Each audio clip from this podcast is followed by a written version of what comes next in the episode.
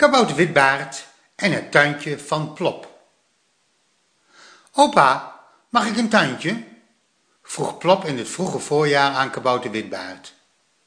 Jonka en Droek hebben er ook een. Tja, antwoordde kabouter Witbaard, maar die twee jongens wonen hier, terwijl jij hier in de vakanties op logeren komt. En wie houdt het tuintje in de tussentijd dan schoon? Tja, daar had Plop even niet aan gedacht. Maar hij was slim en dit kabouter Witbaard een fantastisch voorstel. Laten we het samen doen, opa. Dan doe ik het tuintje in mijn vakanties en u doet het tussendoor. En we delen de groentes, dat zal oma ook heerlijk vinden. Maar we hebben toch al een tuin voor onszelf, zei Witbaard die wel zag aankomen dat hij straks twee tuintjes kon onderhouden. Oh, maar dan doen we mijn tuintje in die van jullie, zodat de tuin zelf niet groter wordt. Ja, en daar kon opa eigenlijk niets tegen inbrengen.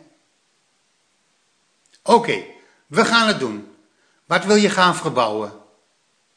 Nou, daar had Plop al lang aan gedacht.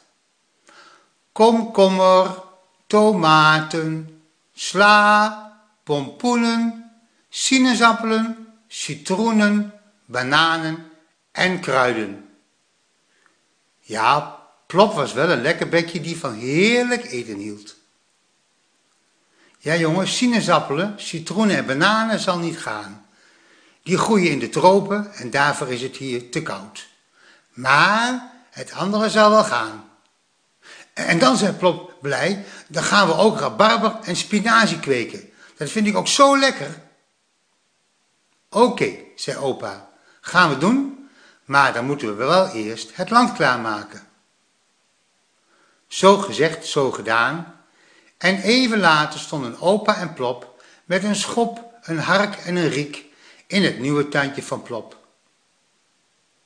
Ze hadden het tuintje met touw afgezet, zodat ze goed konden zien dat dit de tuin van Plop was.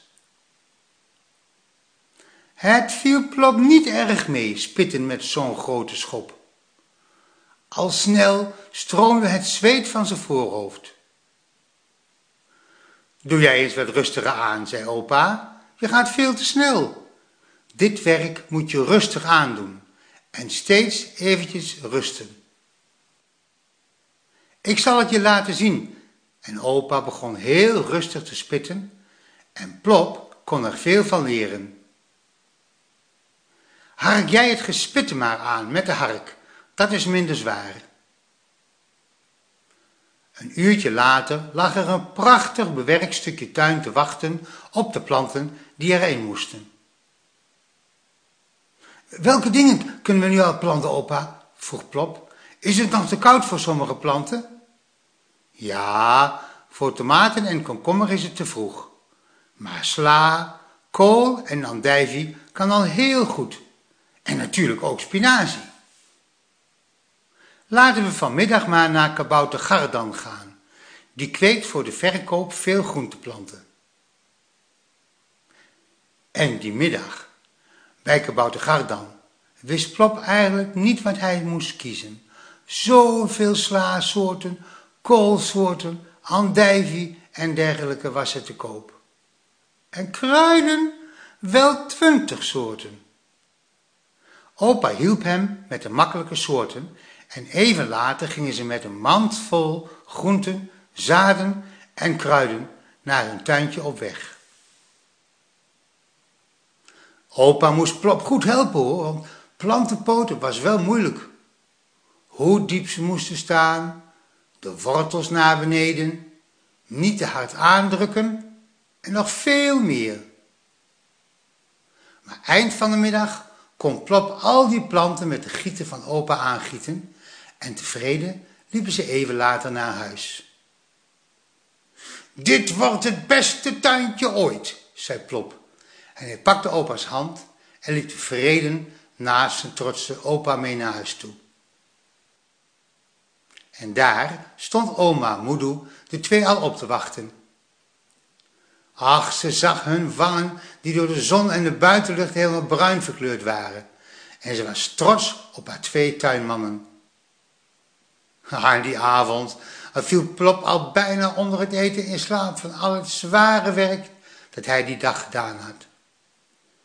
En toen oma zei bedtijd, protesteerde hij helemaal niet en ging lekker slapen onder de mooie gekleurde dekens van oma.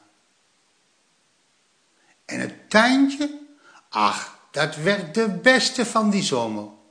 Ook een beetje dankzij de hulp van opa en oma natuurlijk. Maar dat geeft niet. Plop kon er ook niet altijd bij zijn. En net als bij de gewone mensen helpen kabouter oma's en opa's hen altijd.